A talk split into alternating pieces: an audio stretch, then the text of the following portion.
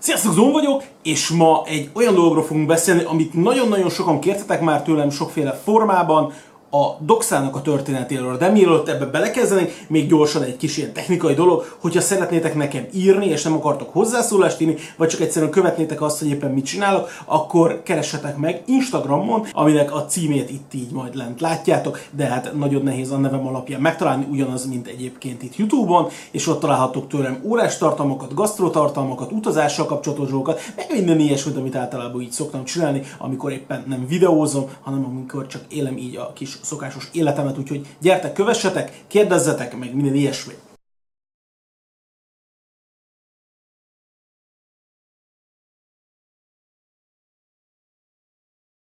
Mivel szerteágazó a történet, ezért úgy gondoltam, hogy négy főágra fogom szétszedni, aztán lehet, hogy öt lesz, majd meglátjuk, hogy mennyire fogok elkalandozni, próbálom tartani az előre meghatározott dolgaimat, de azért szoktam kalandozni, tudjátok, nem olyan meglepő ez tőlem. No, az első lesz a Doxának a korai története, a második lesz, és igazából itt nem tudom, hogy mennyire fogok kalandozni, de a második lesz a története az alapító halálától, az átalakulásoktól kezdve. Érinteni fogjuk a magyarországi történetet, és érinteni fogjuk valószínűleg a modernkori történetét, és a kvarcválságot valahol még be akarom tenni, úgyhogy ezért gondolkodtam, hogy most a negyedik vagy ötödik, mert hogy nem magát a kvarcválságot, mint témát, mert az elég hosszú, arról lehetne egy teljes adást csinálni, és valószínűleg fogunk is, de nem most, hanem az, hogy a Doxa hogy vészelt át, vagy hogy nem vészelt át a kvarcválságot,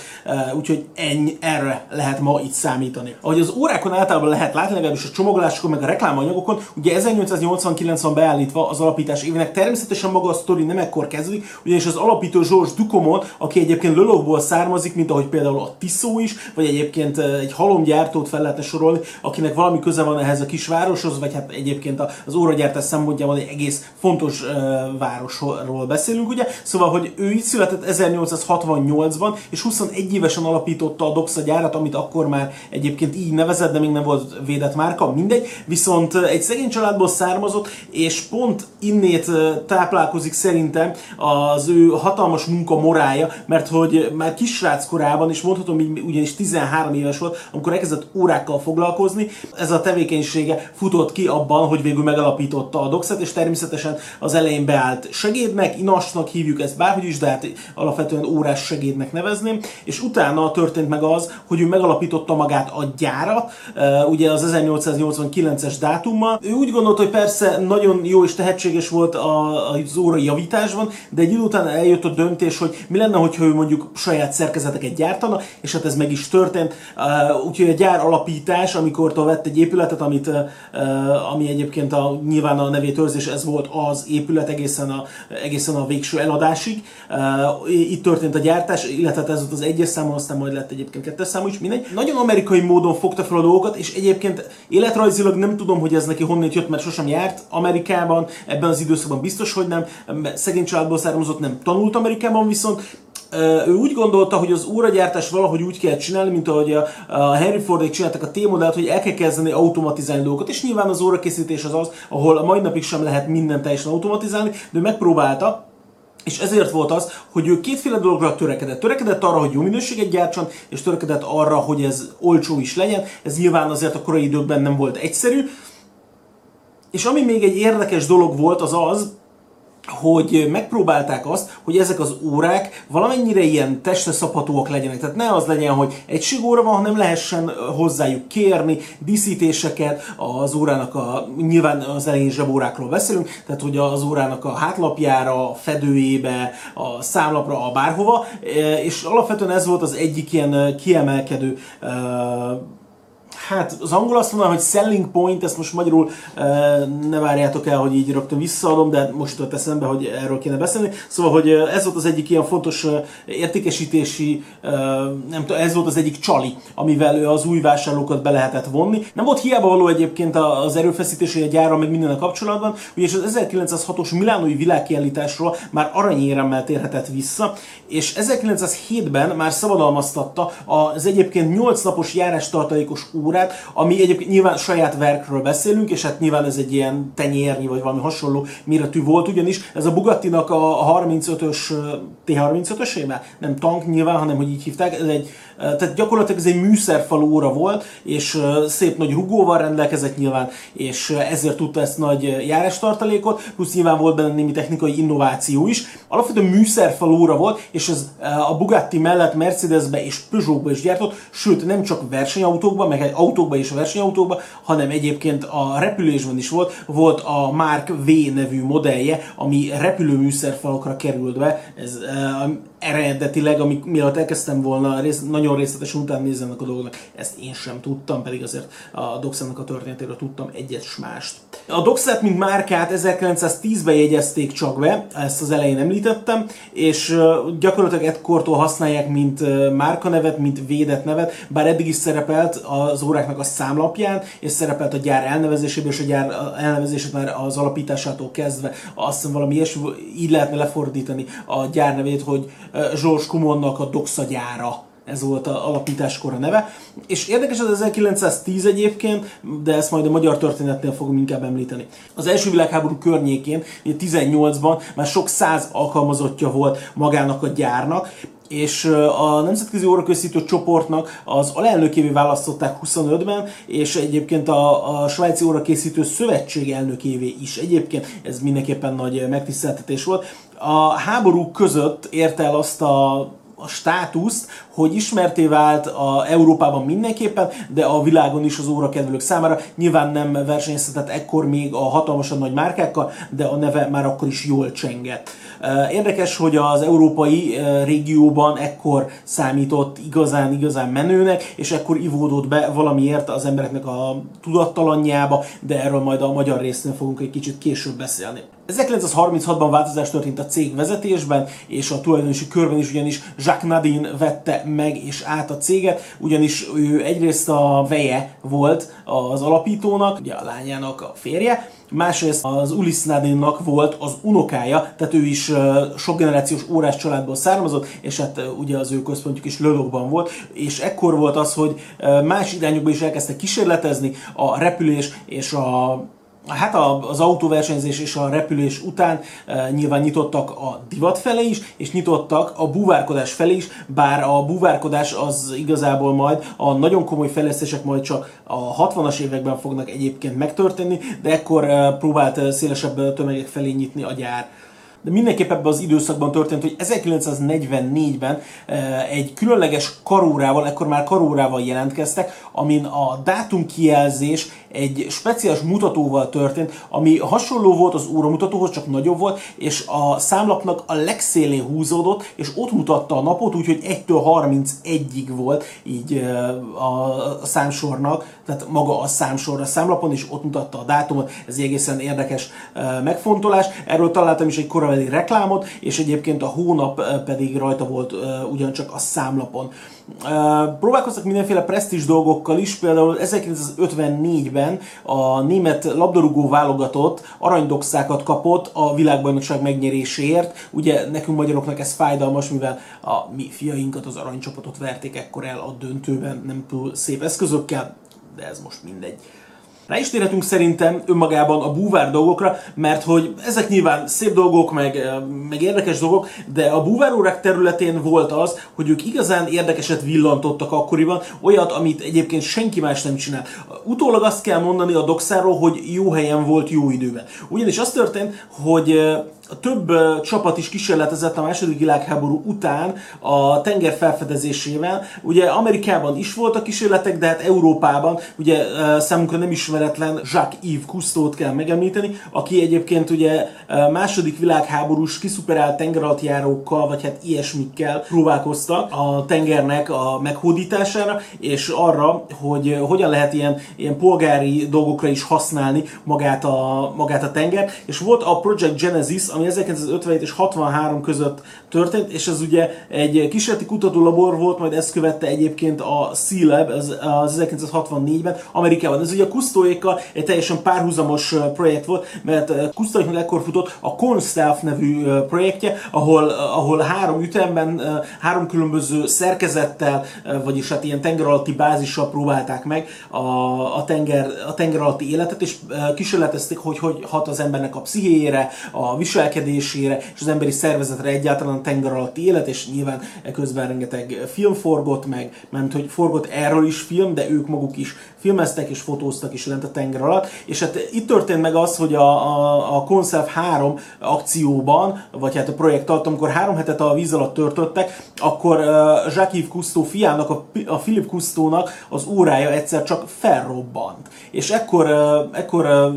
történt az, hogy uh, nyilván az óragyártók erre reagáltak, hogy ú, hát mi történhetett, mi okozta ezt a dolgot, és ezt hogyan tudják megoldani. És a Doxa 1964-től kísérletezett uh, saját óragyártással, és ők itt, itt léptek bele ebbe az egész történetbe, és egészen gyorsan kitalálták azt, hogy hát nyilván ez a hélium okozza, és a hélium kiengedő szelep került be az ő óráikba, egyébként ugyanebben az időben és egy évben a Rolex-szel együtt. A Rolex órája volt az, ami először kiadásra került, viszont a Doxáé volt az, 300T számról beszél, tehát a Doxának volt az első olyan órája, amit egyébként kereskedelmi forgalomban is lehetett kapni,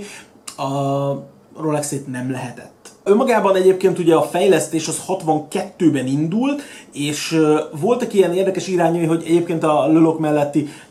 tóban kísérleteztek ugye különböző búvárok ezzel a dologgal, és úgy gondolták, hogy persze, beszéltünk már ugye a búvárórák történetéről, és egyébként kicsit fájó, hogy a doxát egy az egyben kihagytam onnét, ennek meg volt az oka, mindegy,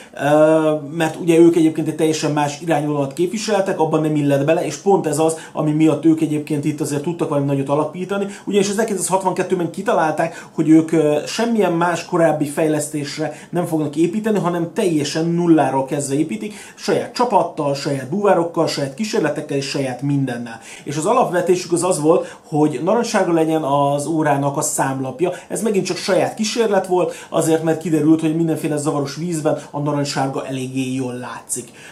Rengeteg tritiumgázt használtak rá, ugye ez, a, ugye ez egy kicsit radioaktív izotóp, és ugye ez egy gáz, amit az órába tesznek, és világít ugye tőle, anélkül, hogy szükség lenne egy napra, vagy bármi másra. És egyébként még egy fontos dolog volt, hogy kisméretű mutatót fognak használni az órához. Ugyanis ez ugye nem divatszer, mint mostanában a búváróra, hanem nagyon funkcionális dolog volt, és igazából senki sem érdekel az, hogy hány óra van, az az érdekes, hogy hány perc van éppen, mert nyilván a búvárkodást akkor még főleg percekben mértek, és nem órákban, és náluk jelent meg először a fogadható funkciógyűrű, aminek egyébként tényleg funkciója is volt, ugyanis a Cloud Wesley, ugye ő is búvár volt, és Kusztónak az egyik vezető búvára, az ő iránymutatásai alapján került rá az amerikai haditengerészetnek a dekompressziós táblázata, ami, ami azt mutatta, hogy az egyes, hogy lentöltött idők után mennyi, vagy mikortól szükséges dekompressziót használni, és mikortól nem. Ugye van egy bizonyos lentöltött idő, ami után rosszul lesznek a búvárok, így fizikai elváltozásaik lehetnek, és akkor akkor mindenféle ilyen dekompressziós kabinban kell tartózkodniuk, és ezt nyilván el szeretnék az emberek kerülni, úgyhogy ezért került rá maga ez a táblázat. Érdekes volt, hogy a fejlesztés, mivel így nulláról indul, ezért teljesen más volt az egésznek a célja. Az egésznek a célja az volt, hogy egy eszközórát csináljanak, ami nagyon-nagyon strapabíró, és ezért övezte hatalmas népszerűség egyébként a búvárok között, és főleg egyébként a tengeren túlon is, nem csak Európában, Európában zajlottak ezzel kapcsolatos fejlesztések, de így is olyanokat ért el a Doxának a szábia, amiből volt ugye 300-as, 257-700-as, így nagyon sokféle kiadása volt,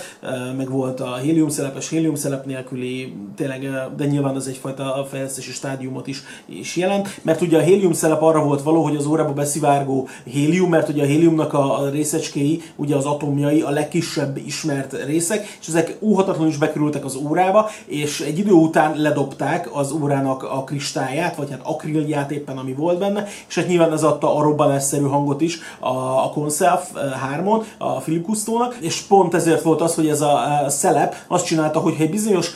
nyomásszintet elért az óra, akkor automatikusan kiengedte. Voltak olyan fejlesztések egyébként Európában, ahol volt egy második szelep az órán, ami szelep, de hogy egyébként korona, ami ugyanúgy csavaros volt, és kézzel akár lehetett légteleníteni az órát, legalábbis héliumtalanítani az órát. Szerintem így időben egész közel is vagyunk ahhoz, hogy a kvarcválságról egy kicsit beszéljünk, és akkor a magyar történelmen fogjuk befejezni. A kvarcválság ugye pont, hogy e, itt a, a búvár órának a történetében nyúlik bele, ugyanis a 60-as éveknek a végéről beszélünk már, ugye az első fennmaradt prototípus, amivel azt hiszem a világon néhány darab van, ha jól tudom, négy, 1965-ös dátummal létezik, e, de mondom, ez prototípus. E, a 66-ban és 67-ben e, kezdték ezt el valójában forgalmazni, a 66-oson még nem volt szerep, a 67-esen már volt vagy hát ez is verzióktól függött, de, de 66-ban került rá egyébként a hélium kiengedő szelep, és érdekes, hogy pont, hogy elkezdült az óra, és nagyon jó, és elkezdett a fejlesztés, és örülünk neki, és minden frankó, és mégiscsak pénzügyi nehézségei voltak a cégnek, és 1968-ban csatlakozott az ASAUK-hoz, vagy hát betársult, vagy én nem is tudom, gyakorlatilag a cégvezetés fölött átadták egy kicsit, vagy hát így igazából nagyon az uralmat. Ugye az ASAUK-ról beszéltem már korábban, a Tiszó sztori kapcsán, ugye a kvarcválságban ez egy olyan ernyőszer szervezet volt, ami arra volt hivatott, hogy a független óragyártókat, és itt tényleg nagyon sok óragyártóról beszélünk, több mint 30-ról, nagy nevekről is, őket összefogja, és egyfajta pénzügyi védelmet nyújtson nekik, és ez a, a, gazdasági, a nagy gazdasági világválságban 31-ben alapították egyébként ezt a, az asaugot, és azóta működött, de sajnálatos módon hiába hangolták össze az árazást, az exportot, a termelést, a mindent, nem sikerült mégsem a doxát annyira konszolidálni, hogy fent tudjon maradni, pedig próbálkoztak többféleképpen létrehoztak egy Synchron SA nevű ernyőszervezetet, ami már csak három márkára koncentrált, és ezt a három márkát próbálták meg, megmenteni, tenni, de végül is ez sem sikerült, és akkor a Synchron SZ-t és a Doxát is belőle egyébként eladták, és ekkor a Doxának a történelme gyakorlatilag így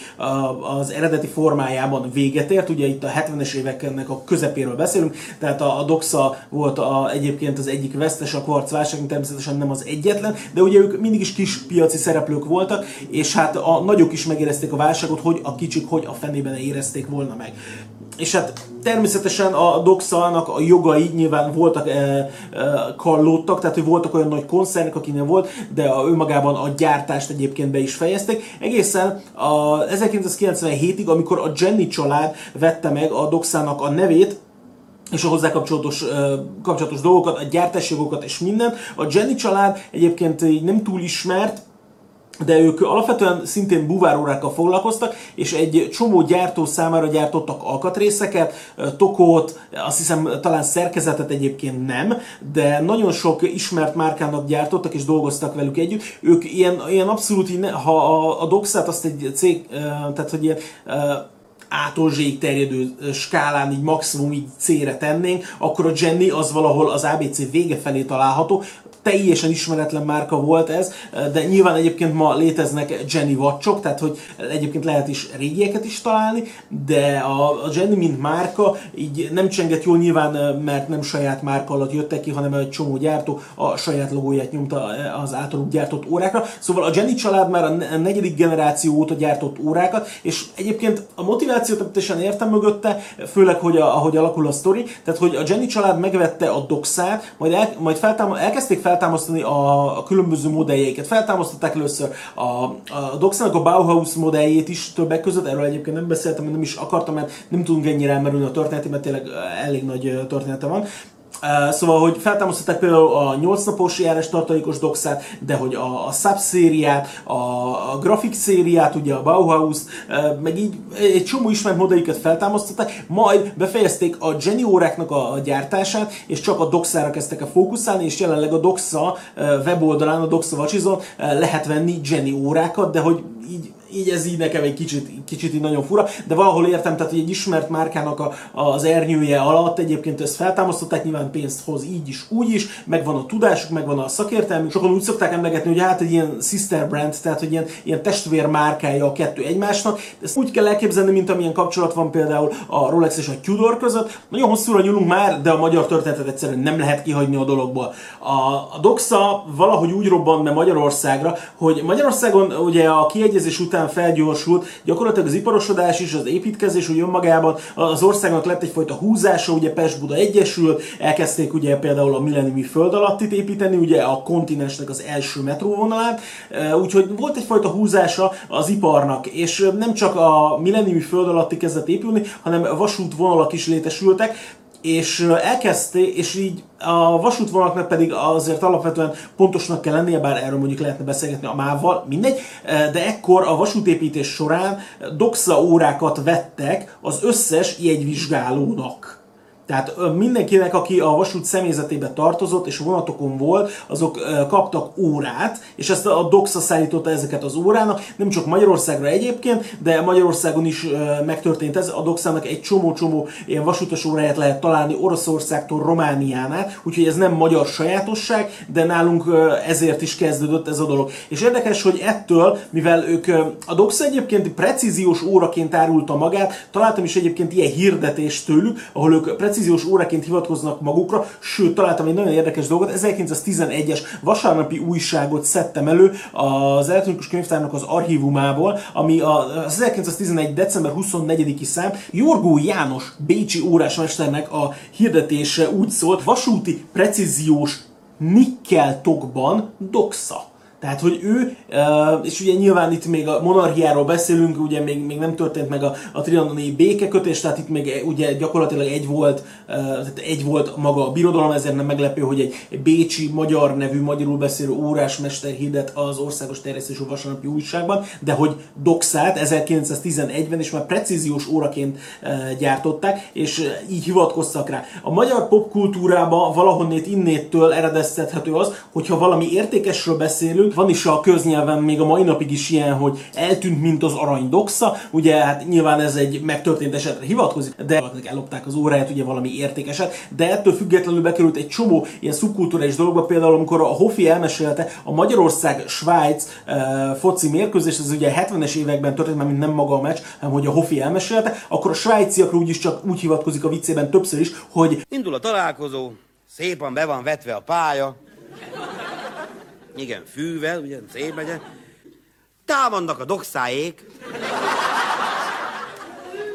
1-0! A kultainak a, a filmjében a Sose halunk megbe is egyébként bekerült egy ilyen doxás jelenet, ahol a fiúnak az apa oda ajándékozta a dox óráját, mert megígérte neki, hogy 18 évesen e, majd, majd megkapja, és hogy vigyázz rá, mert ez pontos, hogy minden. Bekerült a, abszolút a szubkultúránkba a doxa, és csak mindenféle e, pozitív körítésekkel. Érdekesség még egyébként, ahogy a szovjet megszállás megtörtént nálunk, ugye onnét nyilván nyugatról nem jöhettek be az importok, és ezért a doxákat is csempészni kellett az országba, és egyébként érdekes, hogy pont az él sportolók voltak azok, akik ebben élen jártak, ugye nyilván ők járhattak nyugatra, megvehették, belevarták a kézi, vízi, akármilyen labdáikba, vagy itthon szétszették és juháron eladták, tehát még konkrétan csempészték is azért, hogy az országba bekerüljön, meg hát nyilván a doxákat a megszálló román és orosz csapatok vitték is az országból egyébként, de hogy mindenképpen értéket képviseltek, és mindenképpen így ilyen formán bekerültek a vérkeringésbe, és így bekerültek az országnak a tudattalanjába, és nyilván nem ezek voltak az egyedüli órák, nem ezek voltak az egyedül elérhető órák, például ennek a Jorgó Jánosnak a hirdetésében, ugye Schaffhausen, Zenitet, Omega, tehát hogy ezek a, ezek a márkek mind szerepelnek a hirdetésében.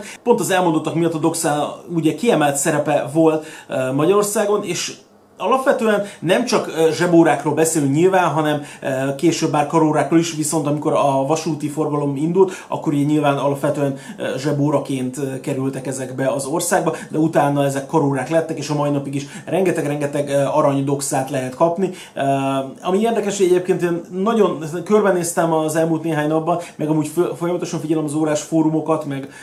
meg vaterát, meg jófogást, meg ilyeneket, és hogy én nagyon-nagyon-nagyon-nagyon ramaty állapotú doxákat szeretnének eladni, konkrétan aranyáron, olyan áron, ami igazából így senki nem fogja annyiért őket megvenni, de ezt a részét igazából én vitatni se akarom, meg nem is, nem is nagyon szeretném őket így minősíteni. Nyilván, hogy az, az hogy szerkezet, meg az, hogy eszmei értéke van, meg ilyesmi, de ettől még ezek az órák nem érnek 50 ezer forintokat, meg, meg hasonló összegeket, amikért árulják, főleg azért, mert ugye, hogyha azt megveszed, akkor körülbelül ennyit még egy órásnál majdnem biztosan rá fogsz fizetni, de egyébként erről szerintem legközelebb meg fogunk kérdezni egy órásmestert, hogy ugyan mennyiért lehetne egy doxát teljesen felújítani, felcsiszolni, akrilt cserélni rajta, meg hát alapvetően ilyen, ilyen régi óráknak a felújítására szerintem fogunk majd legközelebb beszélni. Na hát szerintem ennyi bőven elég is lesz, szerintem így is túl sokat beszéltem arról, hogy a doxának a kezdeti idejéről, arról, hogy hogyan változott meg ez az egész, hogy hogyan, uh, hogy mi történt vele a karcválság alatt, hogy hogyan lett egy ilyen kis szereplőből a gyakorlatilag a búváróráknak a megújítója, és hogy milyen volt a szerepe Magyarországon. Örülök, hogy itt voltatok, és találkozunk legközelebb.